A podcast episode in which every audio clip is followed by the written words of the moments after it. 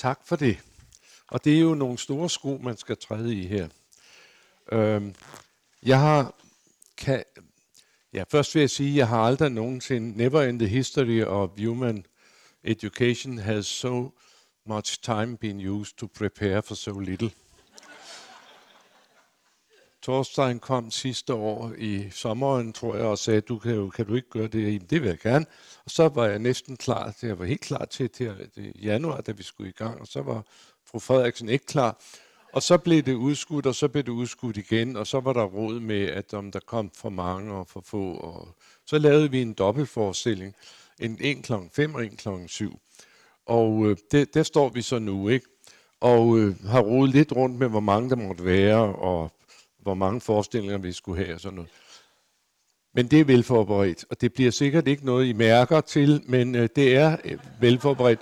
Man har også ligget vågen jo faktisk nu et år hver nat og, og spillet filmen fra sit liv i forskellige øh, epoker.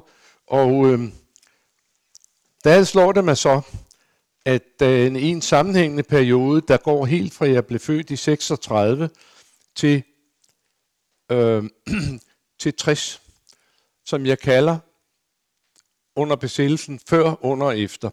Det var en, for mig var det en sammenhængende periode. Så fra 60'erne, så begynder der skulle at ske noget for alvor. Men det andet der, det var meget krisepræget, og det var krig og krise. Og så krise igen og genopbygning langsomt.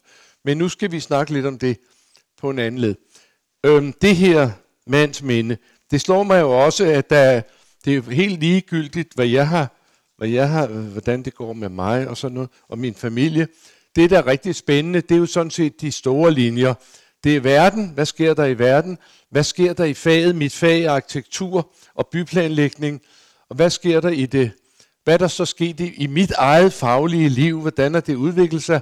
Og endelig er der så livet i al almindelighed. Og det, er fra, det gælder så at springe rundt mellem de der linjer på en elegant måde, og det er jo klar over. Og her første gang er der jo ikke ret meget om faget eller det faglige liv, men det bliver om verden og om livet i al almindelighed. Og nu starter vi. Øh, nu kommer min barndom i en meget kort version. I, i boet efter mine forældre, der var der en stor pakke, som egentlig ikke rigtig blev åbnet.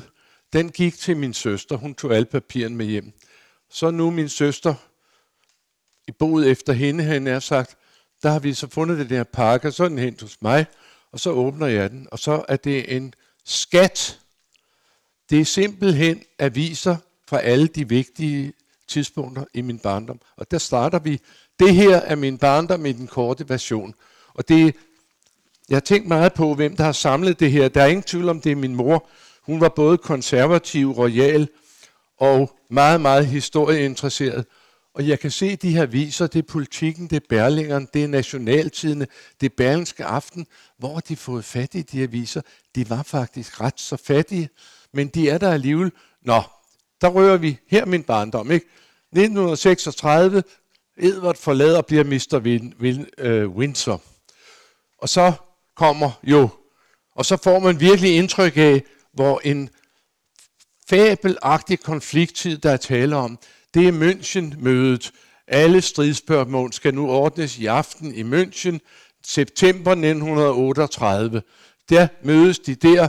Chamberlain kommer ud med skiltet med fred i vores tid, og så står der dagen efter i politikken, fred, det lykkeligste budskab i 20 bevægede år. De 20 bevægede år, det er fra 1918, fredslutning efter 1. verdenskrig, til 38. Der har man været i der har der været frem og tilbage, men nu bliver der fred. Og det, de bliver enige om i München, det er selvfølgelig, at du, du må også godt tage Tjekoslovakiet i virkeligheden. Og ikke går der en måned, så er han i gang med Sudeterland, hvor tyskerne trænger ind, og en femtedel af Tjekoslovakiet besættes af tyskerne før på mandag. Så er vi i marts 39, op, så tager han resten af Tjekoslovakiet, som man netop havde lovet at holde sig fra i München. Chamberlain. Og så på grund af den der aftale og i det hele taget den situation, der var der, så sker der pludselig det fuldstændig utrolige, at Stalin og Hitler slutter pagt. Det gør de i august 39. 23. august 39. Det er en uge før 2. verdenskrig. Der pludselig til alles overraskelser er der ikke angrebspagt mellem russerne og tyskerne. Og det betyder selvfølgelig, at tyskerne med det samme kan give et ultimatum til polakkerne. Nu afleverer I den polske korridor, I afleverer Danzig, vi skal have øh, folkeafstemning osv. Og så kommer de med et krav til Polen, og så siger Tyskland, da vi ikke har hørt noget, så anser vi på, at polakkerne har afvist det. Og så i 3. september, hvis ikke, hvis ikke Hitler svarer, at han vil trække sig ud, allerede 1. september, der angriber han, han øh, Polen, og så skriver de andre, hvis ikke du træder ud med det samme, så bliver der krig, og det gør han selvfølgelig ikke. Og så kommer Chamberlain med meget spag stemme og siger, we are in war with Germany. Og det er den 3. september. Og så kommer øh, Frankrig lidt efter. Italien vil holde sig lidt tilbage. De vil lige se, hvordan det går i Italien, inden de falder over dem. Og så har vi her Varsavas befolkning september 39, der bliver bombet dag og nat. Og så kommer så det næste, det er, at russerne går løs øh, på, på finderne, og det sker så i november 39, også på grund af den aftale, hvor russerne får, lyst til, får lov til at gå løs på finderne og de tre baltiske lande, hvis tyskerne kan få lov at gå ind i Polen. Det var det, de aftalte. November 39. Så kommer Altmark-affæren i februar 40. Et tysk fragtskib fyldt af engelske krigsfanger på vej tilbage til Tyskland søger så ly i norsk territorialfarvand, for ikke englænderne skal visitere op til alle de her fanger, og de siger, at de har selvfølgelig ingen fanger med. Englænderne trænger så ind i fjorden og, og, øh, og border skibet og råber ned til dem, flåden er kommet, I er fri nu, og så kommer der 300 fanger over på det andet skib, og tyskerne er rasende og siger, vi vil have hævn, og der kommer øh, ballade omkring den her historie, og finderne melder, at aftagende tryk på næsset, karelske net, men det passer selvfølgelig ikke, for det er umiddelbart efter, så satte de ind med ekstra. Så kommer der noter nu i april 40, der kommer noter til Sverige og Norge om, om farvandet, om mineudlægning, og at de ikke kan passe deres territorialfarvand. Og øh, tyskerne, de er klar til den forårsoffensiven og bygger flyver lige så hurtigt de kan, april 40.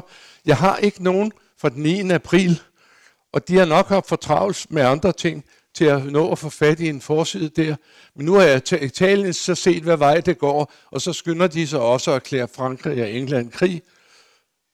Og så indstiller de allierede kampene i Narvik, maj 40.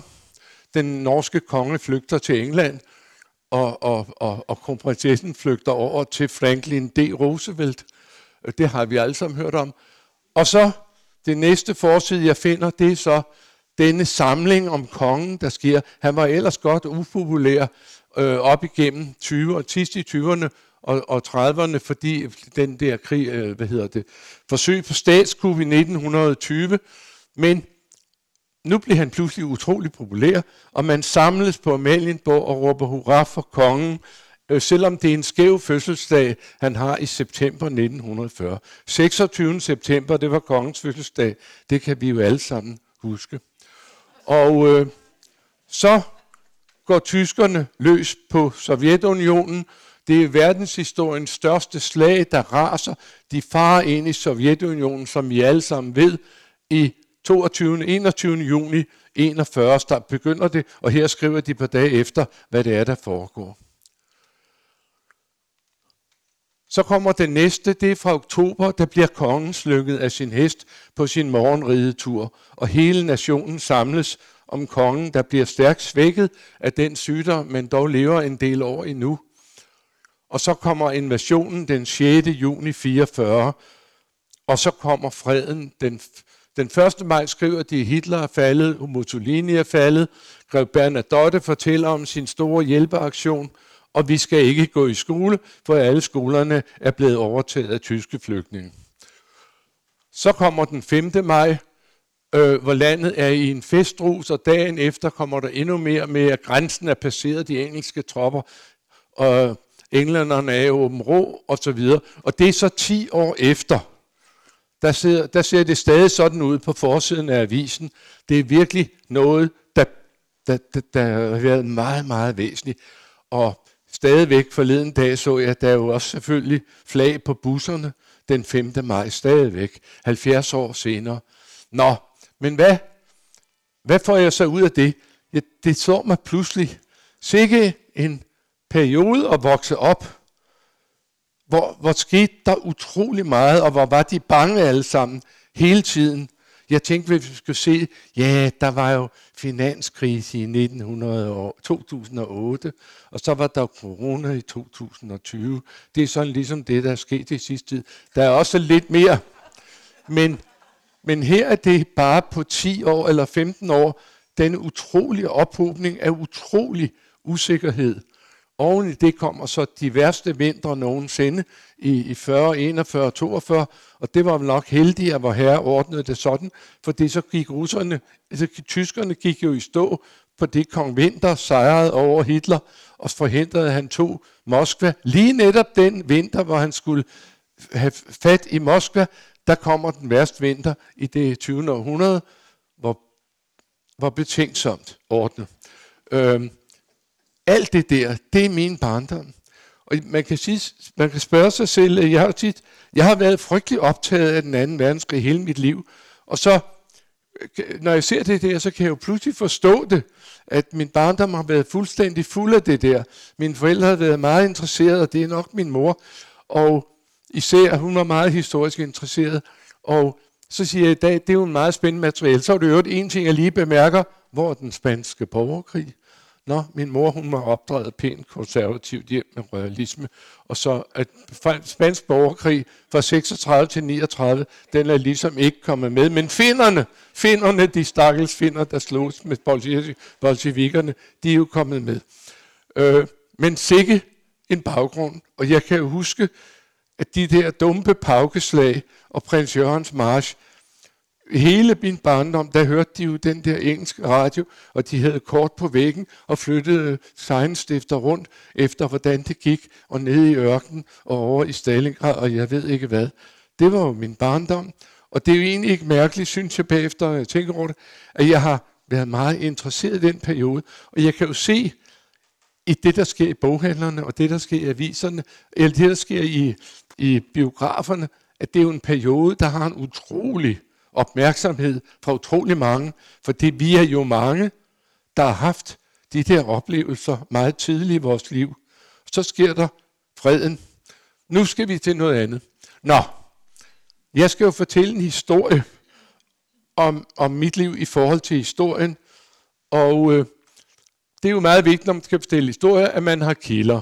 Og her har jeg for en gang skyld meget at tage af. Ikke alene de der avisforsider, som jeg synes er en fantastisk skat, som jeg tænkte, jeg skal referere til Arbejdermuseet eller til Frihedsmuseet, de har dem nok alle sammen. Men det er en fantastisk, og det er jo hele avisen, så man kan se alle småartiklerne og annoncerne osv. Øh, når jeg kigger lidt tilbage, så opdager jeg, at begge mine oldefelter, de var begge to fra Vejle på den, min mors side. Øh, den ene var læge i Vejle, den anden var apoteker i Vejle, og de skriver begge to øh, adskillige historiske skrifter, okkupationen i Vejle og Vejle minder under krigsåret 1864. Og der foregår i vores historie en fantastisk historie. Min mormor, der blev født i 1864, den dag tyskerne rykkede ind i Vejle. Og kanonkuglerne fløj hen over Vejle, og jordmoren kunne ikke komme frem og øh, de danske soldater får ud i nordenden af Vejle, og de tyske rykker ind i sydenden.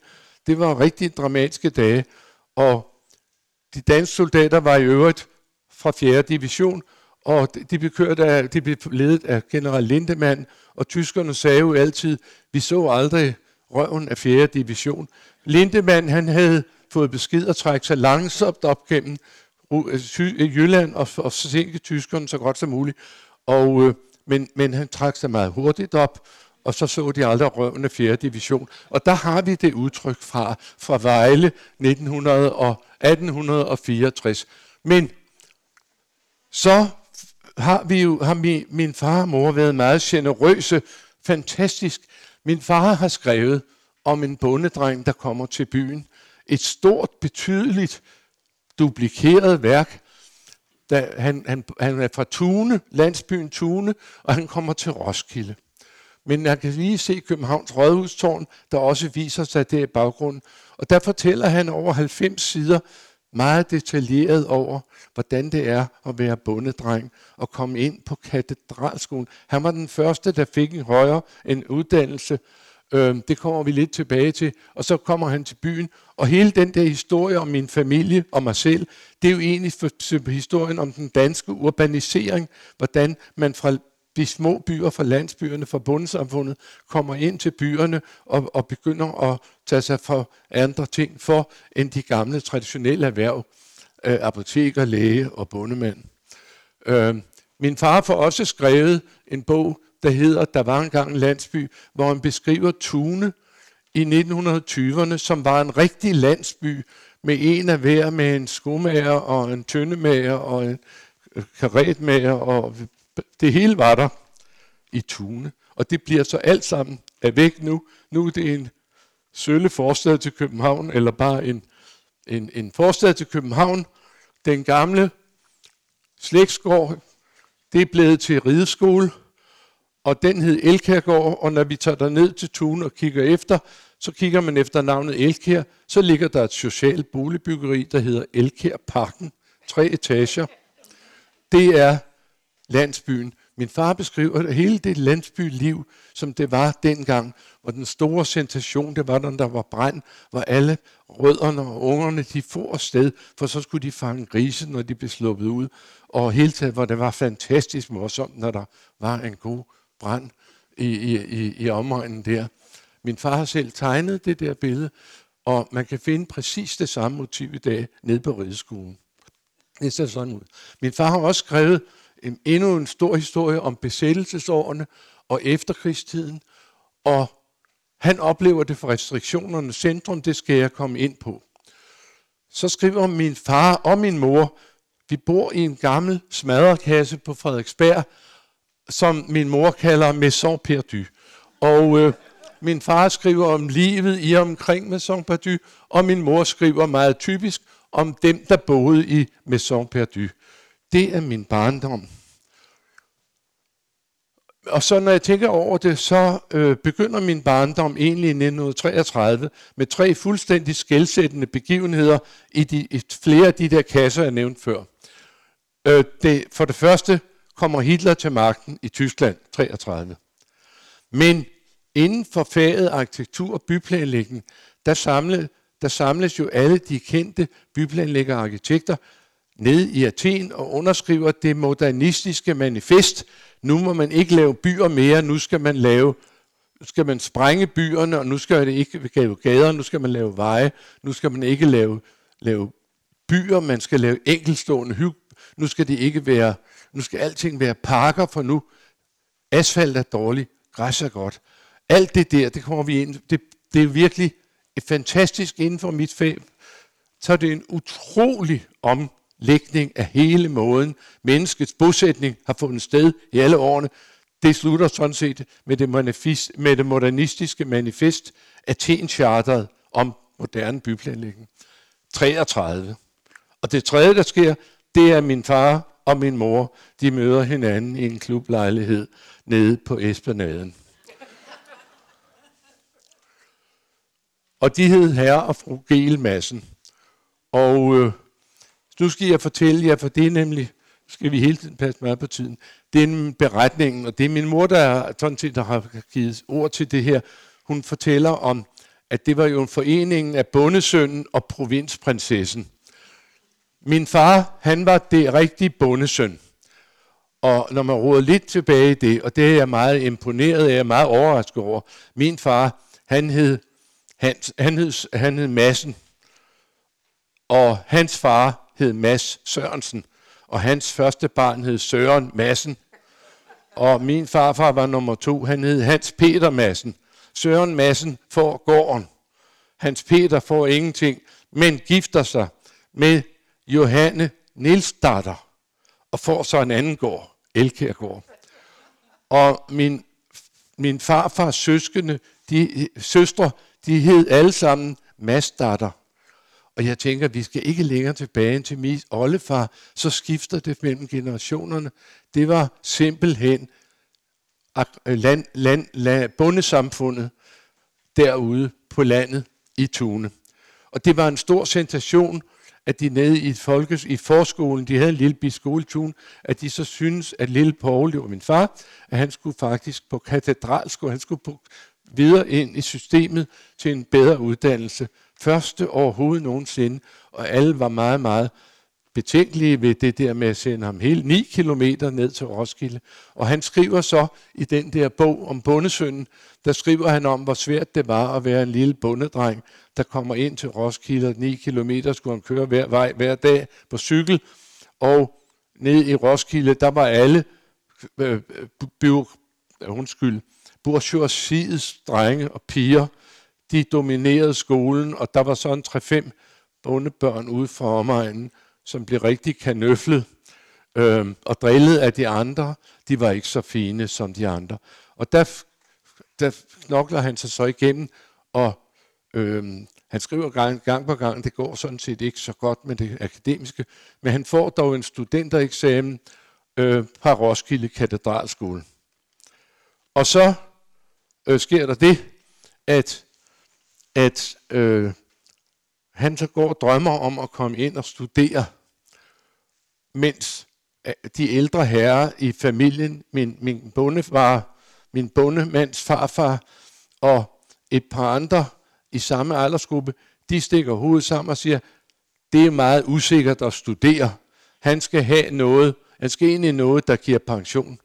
Og så tvinger de ham til at gå ind i forsikringsvæsenet, fordi min gamle farfar ved siden af en gård, så var han jo også sovnådsformand og brandforsikringsrepræsentant, øh, repræsentant, og han vidste, at BIM Forsikring, det var, det var skæbegodt. Og det, det havde han så. Han var mindre interesseret i landbrug. Det er helt klart, han solgte lidt fra her og der.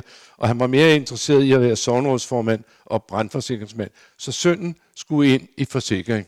Min far han drømte om at blive journalist. Han skrev digte og skolekomedier og alt muligt. Han hjalp. Han skrev noter til Roskilde Amts Folkeblad, eller hvad det hed. Øh, Roskilde Dagblad hed det.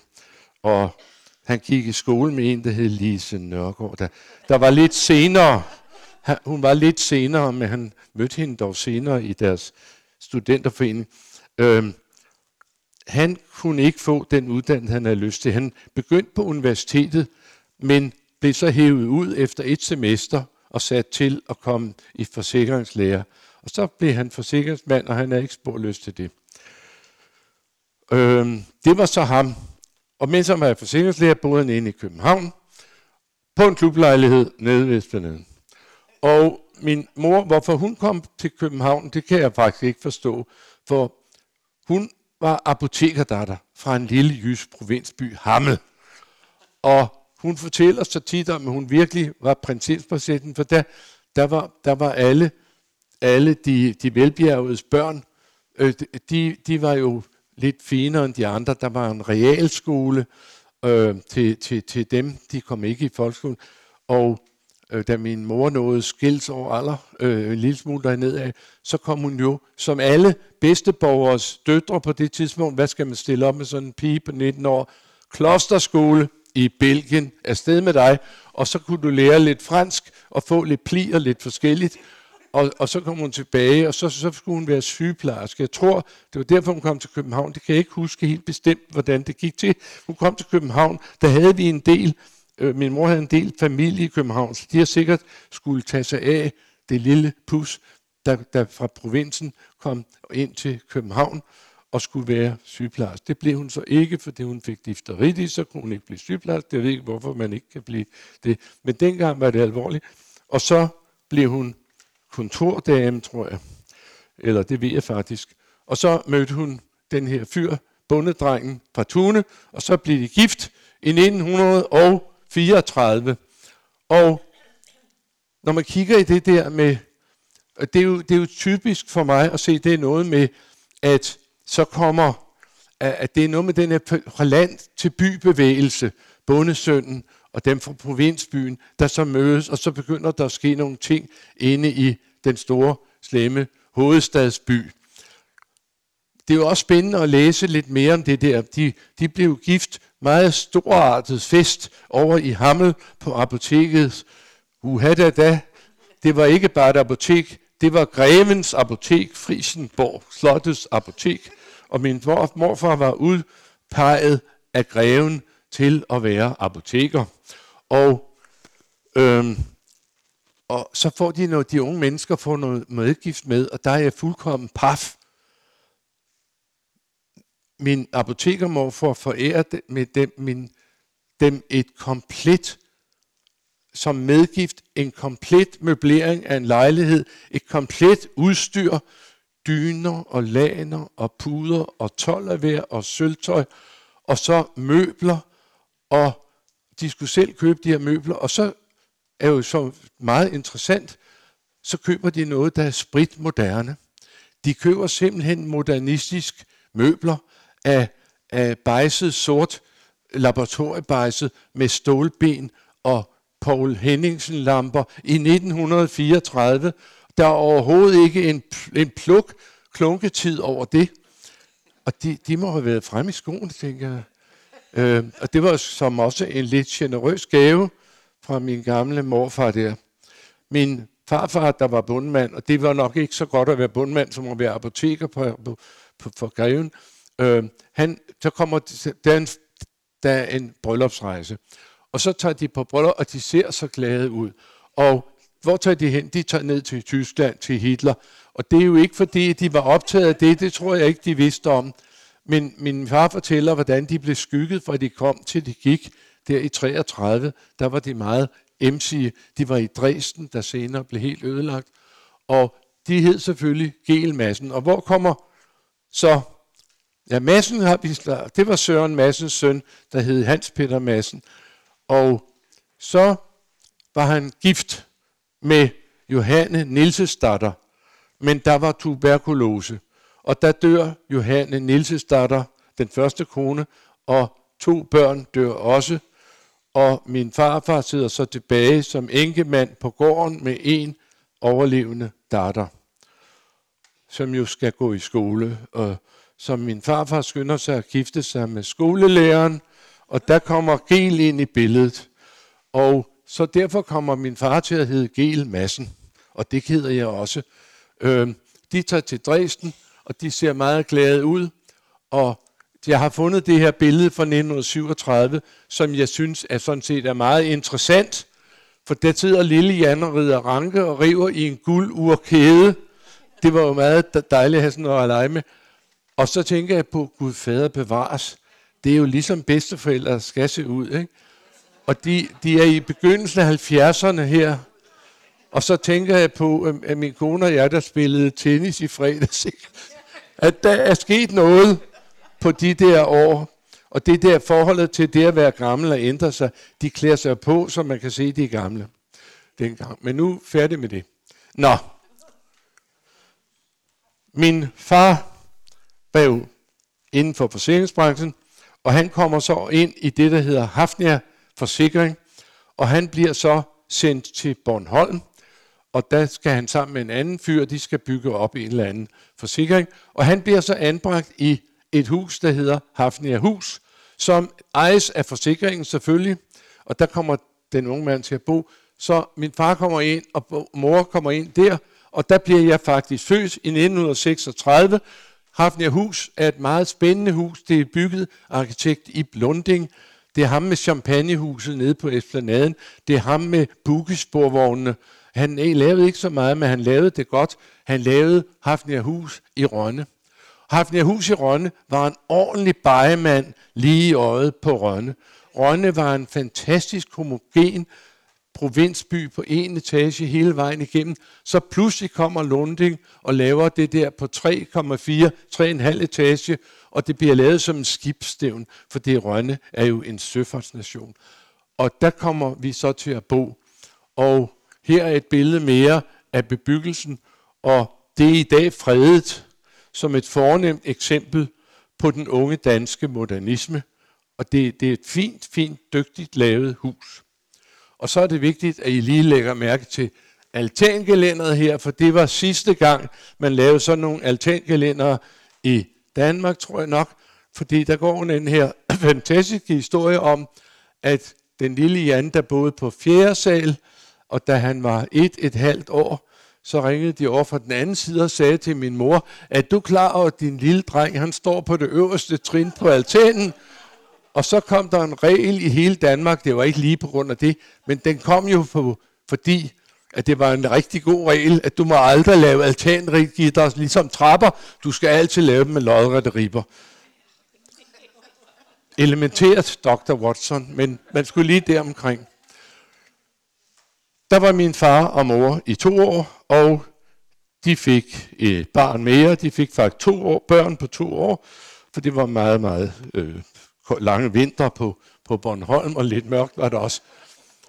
Så flyttede familien til København, og der kom vi først til at bo i Hostrup Have, og der har jeg været tre år. Der kom vi til at bo i Hostrup Have hernede i hjørnet. Det der er jeg helt sikker på også noget, at Hafnia har øh, investeret i eller betalt for. Øhm, og derfor kommer han til at bo der. Men efter et års tid, det var både småt og dyrt, skriver han i sine beretninger, så flytter de over til Falconergårdsvej herover, og jeg har lige øh, lavet det, det Falconergårdsvej der, en pragtfuld lille Frederiksbergs vej med nogle underlige huse hele vejen ned. Et pragtfuldt sted at være barn. Her ligger Rådighedsvej, der ligger Falconerlige, der ligger Ågade, og der var selvfølgelig, dengang var der en å. Og, og der løb vi ud og lavede. Her ligger Land på Højskolens øh, her ligger Land på Højskolen, og her bagved ligger Land på Højskolens forsøgsmark. Det skal jeg komme lidt tilbage til.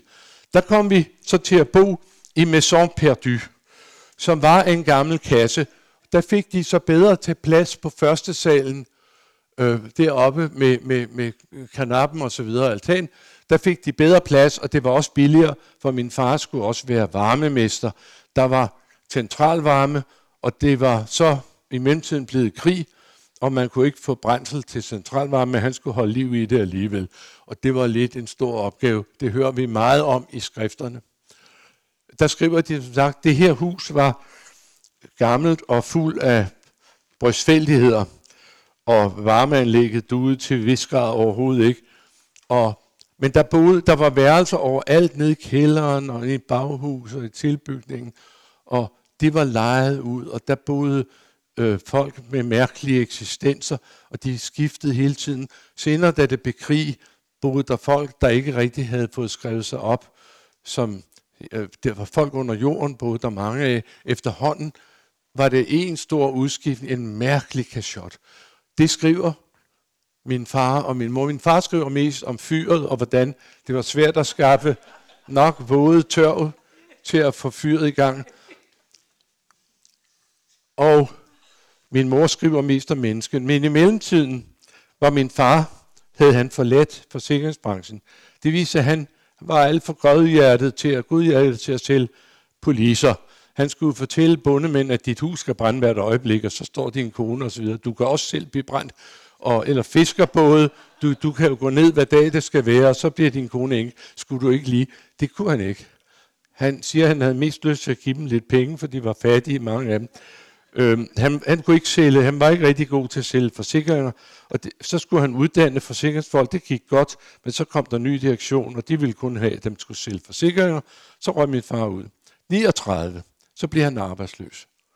Så havde han en lille bil over fra Bornholm, som han kørte rundt med, og så solgte de bilen, der fik de 3.000 kroner for den bil, eller sådan noget lignende.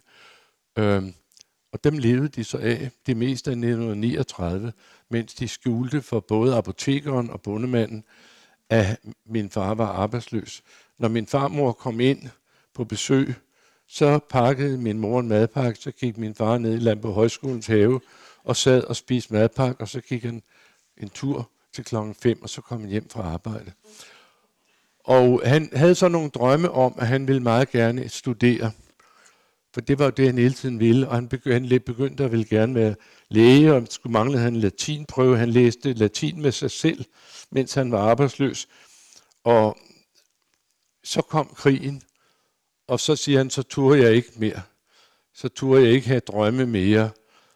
Men samtidig kom der så en stor organisation, der hed var Statens Direktorat for Vareforsyning, Varedirektoratet, og det var noget, der ekspanderede voldsomt, for pludselig var der knaphed på alting, og alting blev rationeret, og Varedirektoratet sad så ordnet, øh, øh, ordnet med, med øh, rationeringsmærker og alt det der.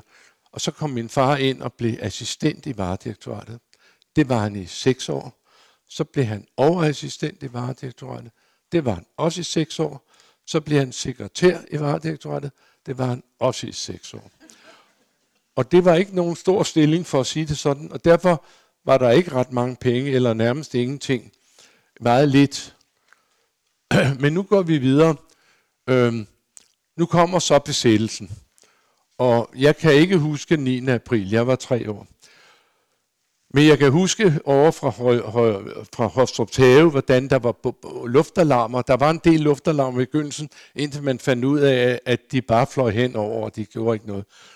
Men hver gang luftalarmen, så var der panik, og så blev vi børn kommet ned i badekarret. Det stod inde midt i huset, det der 5-6 etage høje hus, og vi fik sådan en dyne i bunden, og så børn, og så en dyne ovenpå. Det var ind midt i huset og tæt ved hovedskillerummet og beskyttet af et jernbadekar. Det kunne ikke være bedre. Øhm, så kom vi over på Falkonergårdsvej, og på et eller andet tidspunkt bliver jeg så bedt om, om, om, at, om at komme med nogle udtalelser til den her bog, hvor, hvor, hvor øh, hende der var et af eksemplerne, og så, så mig og så et par stykker mere, øhm, der fortæller om, hvordan det var under besættelsen. Da, men jeg kan fortælle jer lidt mere. Øh, ja, det er så, øh, nu er vi langt henne i besættelsen, det er, min mor, hun havde faktisk, jeg fundet, i forbindelse med den her forelæsningsrække, der har jeg så fundet hendes notater fra forskellige ting. Hvordan har hun skrevet om mine fødselsdage, indtil hun blev træt af det. Og der skriver hun om første år, så andet år, så tredje år, så fjerde. Og så kommer 8. års fødselsdagen, 19. september 1944. Og så skriver hun, om morgenen sad jeg og øvede, vi skulle spille Hans og Grete på dukketeateret, Trampe og jeg.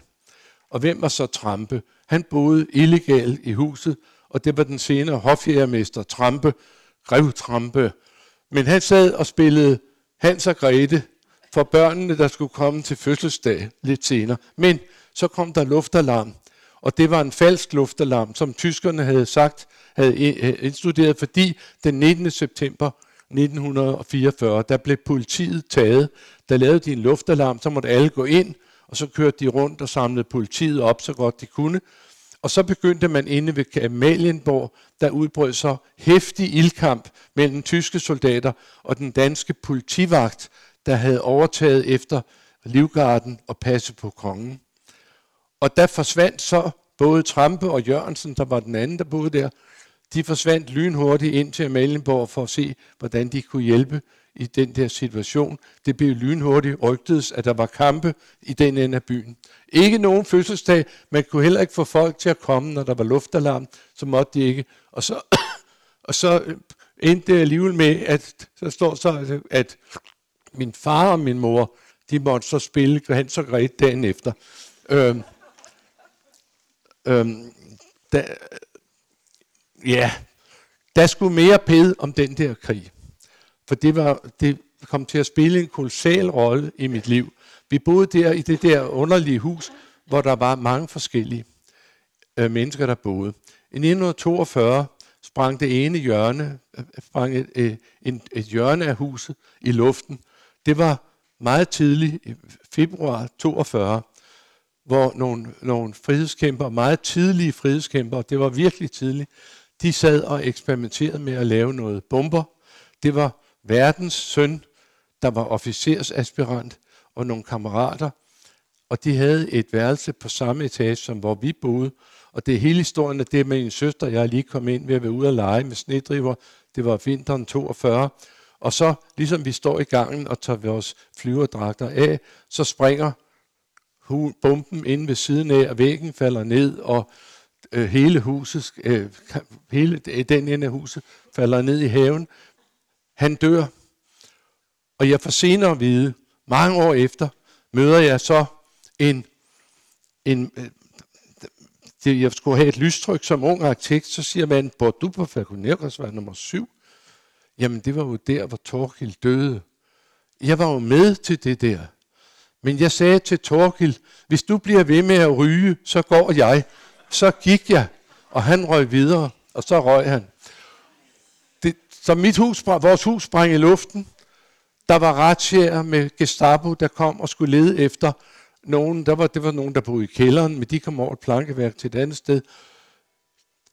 To huse længere væk, der havde Schalburg-korpset lejet et helt gammelt Frederiksberghus som feriebolig for Schalburg-korps medlemmer, der havde været over på Østfronten. Og de drak sig skide fulde, og de øh, øvede sig ofte ned på vores vej med at skyde om aftenen, når de var fulde, så skød de.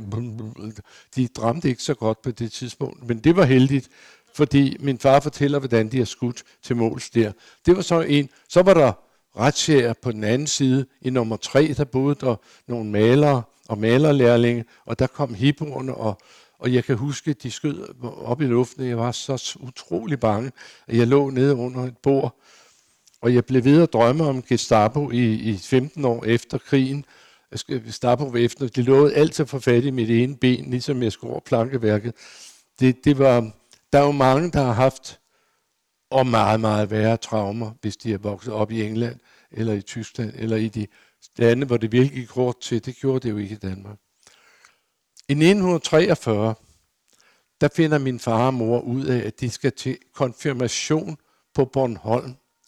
Og så kommer de, i mellemtiden var der kommet en bror, han kom i november 42, og så skulle vi over og døbe den lille fyr, og så spurgte jeg på vejen over mor, mor, hvad skal lillebror hedde? Han skal da hedde Monty, fordi i oktober 42 havde general Montgomery vundet et stort slag i El Alamein, så min lillebror skød Monty. Nej, jeg skal ned Monty, det var nok dejligt. Og så kom vi derover, og så blev han døbt, så blev han kaldt Ebbe. Og øh, og, og, og så fortalte min mor og far, at de havde let, øh, tænkt meget over det. Der var, Ebbe var et godt, for der var i Niels Ebbesen og, og Ebbe Skammelsen, og de, der var masser af æbber i den danske historie, så det var et godt dansk navn. Så 14 dage efter finder de en bog, hvor der står, Ebbe kommer af det tyske Eberhard. Ah. Men lille Ebbe var med, han var, han var et år, halvandet år, han sad i en barnevogn, i sommeren 43, så skal de til Bornholm til konfirmation med tre børn. Midt i krigens tid. Jeg fatter ikke, at de gjorde det. Øhm, vi sejlede med en færge, der hed Sverige, og det var fordi, det var en Malmø-færge, som man ikke brugte til Malmø. Og tyskerne havde taget de andre Bornholmer både, så nu var det en Malmø-færge, der sejlede til Sverige. Og først skulle vi ud, og så, så øh, afmagnetiserede de skibet mod magnetiske miner, og så sejlede man afsted. Det var om sommerdag, sommerdag det var et dagsejlads, og vi sad op på dækket, og dækket gyngede. Jeg kunne huske, børnevognen kurede lidt, og kurede til den anden. Begyndte vi løb vi efter den, men så opdagede vi, den, kur, den stoppede jo selv, og så kunne den lillebror få lov at køre frem og tilbage. Og så skulle, skulle vi ikke ud i Øresø, Ø, Ø, Ø, Østersøen, for der var mange miner og farer. Men man tog en genvej igennem Sverige af Falsterbo-kanalen. Og det var en oplevelse i sig selv, fordi pludselig kom der svenske soldater ombord, og de jagede de tyske soldater ned, og vi er sikre på, at alt var lukket, så ingen kunne se forsvarsværkerne i Falsterbo. Men min søster, ja, vi kunne da godt se det. Og øh, senere kan jeg så læse, at det var en, ud, ud, det var en decideret flugtrute, for mens tyskerne var nede og svenskerne var oppe, så kunne de læse frihedskæmper i land, og modtage øh, våben den anden vej. Og det blev en, en, en meget brugt modstandsrute. Det var færgen til Bornholm, der skulle igennem det der lille stykke Sverige. Øh, det var en af tingene, som jeg husker meget stærkt. Jeg husker også utrolig stærkt øh, tiden. Jeg husker utrolig stærkt øh, den 21.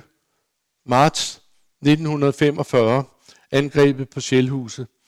Jeg kom til at gå i Fuglevangsvejens skole. Det i dag en dag hedder Byllovsvejens skole. Skolen ved Byllovsvej hedder det. Det er et meget stort anlæg. Dengang var det en lille beskeden gammeldags kommuneskole. Der begyndte jeg i 43. Og, øh, og nu må vi hellere gøre det mægtigt kort. Øh, men vi hørte jo de her flyver, og vi drenge, vi var hen i vinduet og vinduerne op, og det var, der var kokarder på flyverne, og så begyndte vi at huge, hej, hej, og, og så blev vi hævet ind ved benene af lærerne, og så blev vi jaget ned, øh, og så hørte vi jo, at, at der var gået den frygtelige ulykke med den franske skole, og hele byen var i vildt oprør, og de hippoerne, de tyske hjælpepoliti, for rundt og skød. Og min mor kom, hver gang der var noget galt, kom min mor altid ned for at hente sine to børn på skolen. Og vi kunne ikke komme hjem af Råledsvej, vi skulle hjem en omvej af Torvaldsensvej. Og der kan jeg huske, nede i krydset Torvaldsvej, Bylersvej, der ligger der en Opel-kaptajn med julen i vejret og brænder lystigt. Det var en hippovogn, og min køster og jeg, vi skyndte os at samle patronhylster op. Det var virkelig ligesom bitcoins i dag. Meget, meget god valuta. Øhm, og min lillebror sad i barnvognen og sagde, bilbrænder, bilbrænder, bilbrænder. Øhm, så kom den dag, og det vi er tættere nu på befrielsen, hvor den skoleinspektøren kom ned med tårerne trillende ned af kinderne og sagt, vi skal evakuere skolen, vi har fået fire timer til at komme ud der skal være tyske flygtninge overalt. Og så kommer vi ud, og så fik, fik vi så ingen skolegang. Det var virkelig pragtfuldt. Og så øh, kom vi, efterhånden kom vi hen i menighedshuset, hvor vi kunne få nogle timer hver anden dag. Og så blev vi slået sammen af klasserne to og to. Det var en stor tid. Vi lavede ikke en pind. Og, øh, og så kom der også flygtninge i menighedshuset. Og, og så kom befrielsen, og den husker jeg utrolig stærkt. Og det var i mange år sådan, at når vi hørte det der budskab, så begyndte jeg at græde. Og øh, det, der skete, var, at vi blev hævet op af sengene, og vi, vi får ned på hjørnet af Falconer og Grådhusvej og Roledsvej. Og der var sort med mennesker, og der kom jo så øh, sporvognene kørende fuld af folk på taget, og der kom frihedskæmper kørende i, i lastbiler, og øh, vi sang det ene og det andet, og pludselig var der en, der råbte, hvad med Norge? Og så begyndte vi alle sammen at synge, alle dem, der kunne synge, ja, vi elsker det landet. Det, det var stærke sager. Også i årene efter befrielse, eller dagen efter befrielsen skete der jo meget med flyveopvisninger og tattoo med skotske soldater, og min mor var meget aktiv, for vi skulle få det hele med, og, og, og virkelig opleve de her historiske begivenheder. Nå, nu må vi passe på. Øhm, jeg kom hen, vi, jeg kom, jeg var, jeg, skolen begyndte i april dengang. Så 1. april 43, der kom jeg ned i Fuglensvejens skole, og der gik jeg så i en klasse, vi var nogle værre rød og drengene, og det kan jeg ikke få tid at fortælle om, men det kan jeg godt love jer, det var vi. Og, øh, og der gik jeg så i, i, i, i den skole der.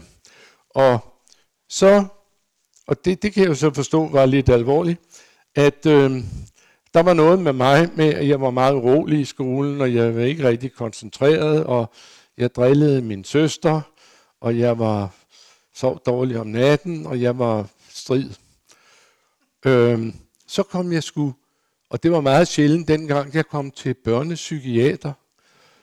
Øhm, og jeg har sikkert haft damp på HD, ADHD og to andre ting.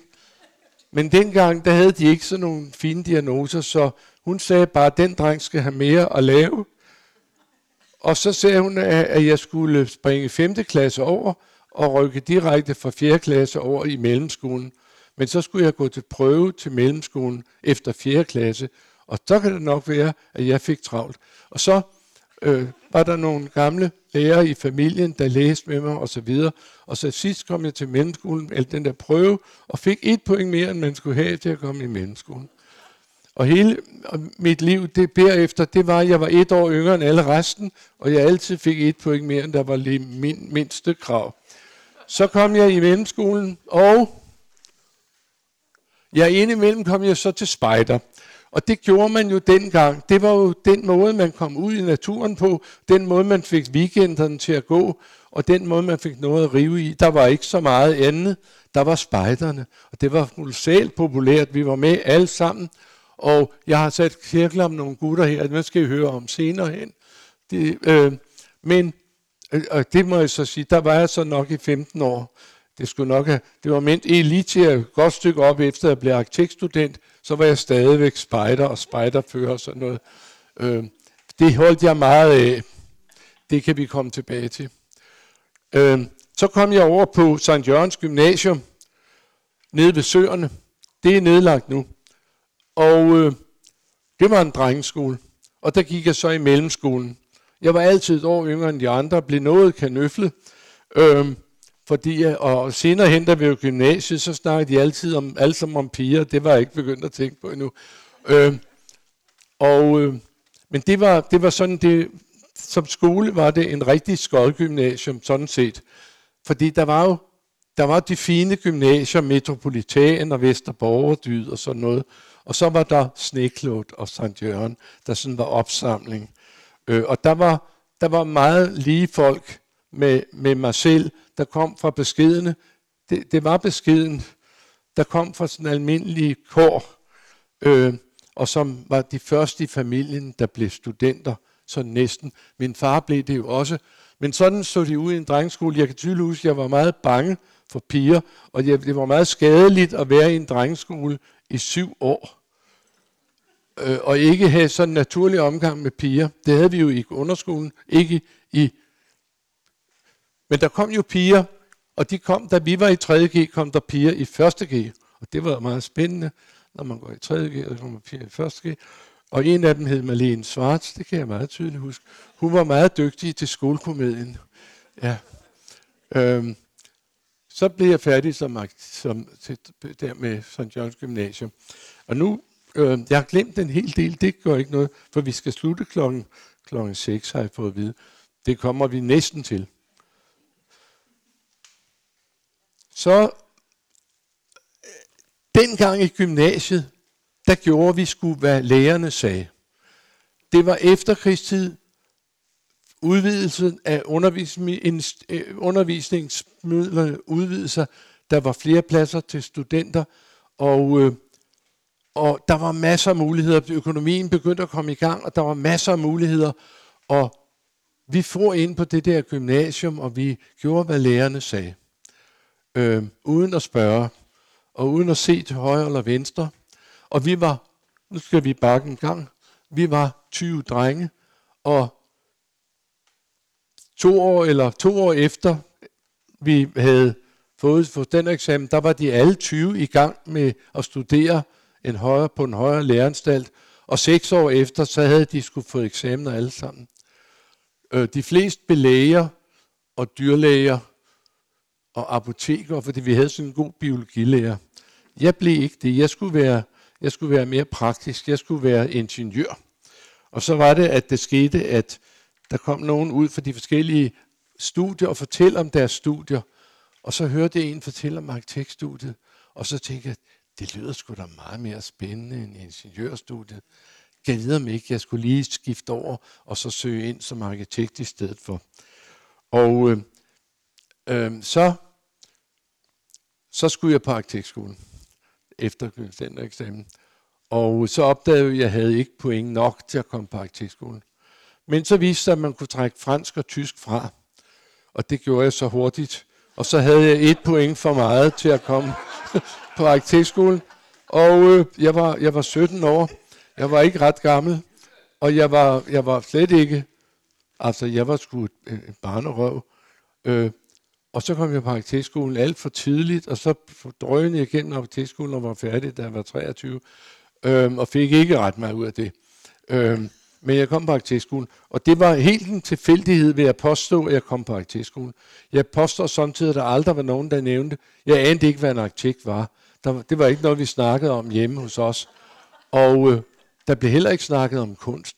Og jeg kan tydeligt huske at komme på arkitektskolen, hvor man skulle lære kunstner, og nogle af de andre drenge var arkitektbørn, og de havde nogle fordele. Vi andre vidste knap, hvad det... Jeg kom jo ikke på arkitektskolen for at lave kunst, jeg kom der for at lave bygge hus, ikke? Og der skulle bygges mange huse der på den tidspunkt. Og øh, når jeg ser tilbage på mine år på arkitektskolen, så var det en egentlig ikke nogen god skole. Det var en meget forvirret skole. Og jeg siger, at curriculummet, det var halvt med gule mursten og halvt modernisme.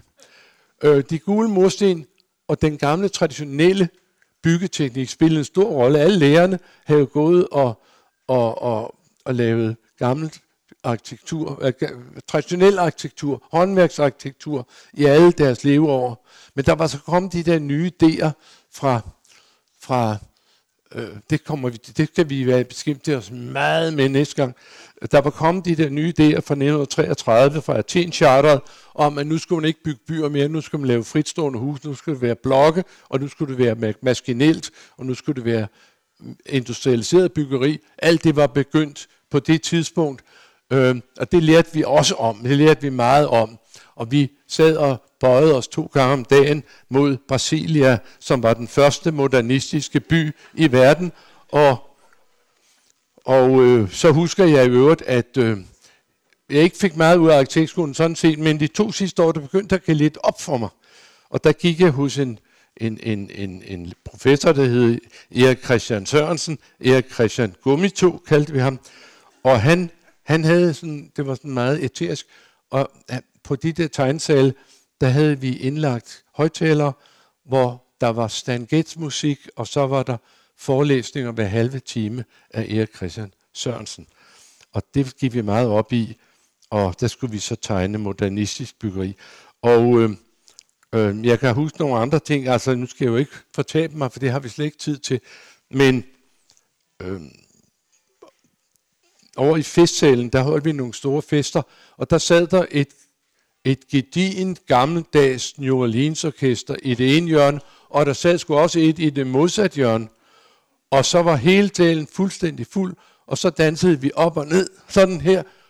Og så bøjede plankerne i festsalen på Charlottenborg, de bøjede sig 10 cm lige nedenunder boede professor Kai Fisker. Han var bekymret. Og det endte med, at man fik forbud mod at lave fester i festsalen. Og det var vi jo ikke, men det der med den der New Orleans musik, det blev også hængende, det skal vi høre mere om. Øhm, og vi, vi kan huske også, der var en koncert med Stan Getz over i festsalen. Det var tider dengang. Øhm, så, hvad lavede vi så på arkitektskolen? Ja, der var sådan lidt, der, der er det ganske få billeder. Selvfølgelig skulle vi i murlære, og det var jeg også. Jeg lærte at mure en kamin. Så, så var jeg på det svenske landshold i roning, det, det var sådan set lidt usædvanligt, men der var meget gode studenterjob at få i Sverige. Der var jeg i Stockholm med nogle kammerater i 58, og for at møde nogle søde svenskere, de hed Monika alle sammen det år. Så meldte jeg mig ind i roklubben, fordi jeg havde været i studenternes roklub. Og så, så blev vores fire udtaget til landskamp, og så fik vi svensk tøj på. Og jeg fik besked på, du holder kæft. Du holder fuldstændig kæft. Bare ro. Så var jeg i Grønland i 59. Jeg havde meget tidlig en, og det havde jeg fra min mor, en stor interesse for historie.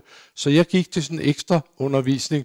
Vi havde, det begyndte jo at undervise vi om lørdagen, men så efterhånden så nedlagde man lørdagen, men så var der frivillig undervisning om lørdagen. Der kunne man gå til forskellige kurser. Jeg gik i et kursus i øh, restaurering og opmåling af gamle kirker, og jeg var meget optaget af det. Og så, så kom jeg med på Nationalmuseets ekspedition til Grønland for at prøve at redde den gamle koloniarkitektur, mens tid var. Frygtelig interessant periode at være i Grønland. Jeg rejste med det første skib, der sejlede efter Hans Hedtoft. Og vi løb ind i en frygtelig storm i Kap Farvel-området, og der var ikke en sjæl at se andet end mig og en anden arkitektstudent, der sad og grinede op på dækket. Øh, vi synes det var så morsomt at være i sådan en storm alle de andre var, var gået ned med, med, med bekymring, og lægen havde givet indsprøjtninger. Øh, men det var en meget spændende at gennemrejse Grønland der, før det rigtigt for alvor blev danskificeret. Og det senere hen kom jeg fortsætte med det der, og det kan vi snakke om en anden dag. Men, men det der med at måle op, og det, det var så det, jeg sådan senere kom til at leve af på en måde. Da vi så, når vi så arbejdede der på Arkitektur, lavede vi sådan nogle pragtfulde anlæg som det her, som er et kulturcenter i Rønne. Gud fader bevares. Det ligner som Netto og Aldi og en til. Øh, men sådan skulle det være med modernismen.